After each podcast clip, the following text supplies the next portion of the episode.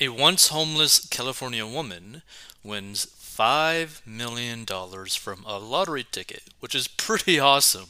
So a formerly homeless California woman is now a multi-millionaire bride-to-be thanks to a $5 million lottery win. Lucia Forseth scooped the top prize with the 2023 Scratchers ticket she picked up while getting an oil change at a Walmart in Contra Costa County, California Lottery officials said last week. "Being homeless just 6 years ago, I never thought it would happen to someone like me," she gushed of her win. "I closed my eyes and picked that one ticket," she said. "I first thought I'd won a free ticket, but I checked and it said I won $5 million.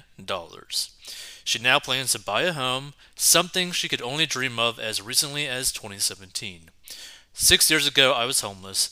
This year, I am getting married, getting my associate degree, and won $5 million, Forseth said of her amazing life change cemented by the big win. Lottery officials gave no further details about Forseth, including her age, nor how long she had been homeless for. However, spokesperson Carolyn Becker said that a success story like this showcases the positive impact our games have on winners. "The only problem with this is that I see is like this is such a dramatic change in her financial situation that quite literally she is at the highest likelihood of basically losing everything, like because of her situation right now.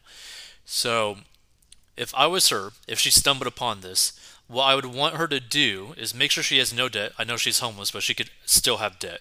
So pay off all of her debt, buy a house that is not too expensive in cash so that she'll always have that house. Also figure out and potentially solve or deal with, maybe go to like a therapy or whatever for all the different issues that might have led to her being homeless. Put a good amount of money in like an emergency fund for her situation, a year's worth of an emergency fund, which should actually be not that much if she were to pay a house in cash. Then I would sit down and talk to a financial advisor. Now I would pay them for their time and ask them for advice, but I would not buy anything that they were to sell. Just pay someone like $500 or even $1,000 for like the hour, so that they could teach you how to structure yourself financially speaking so that this money basically just never runs out.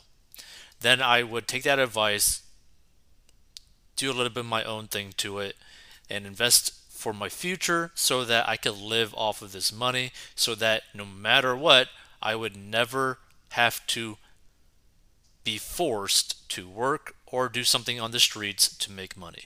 That's my suggestion in her case.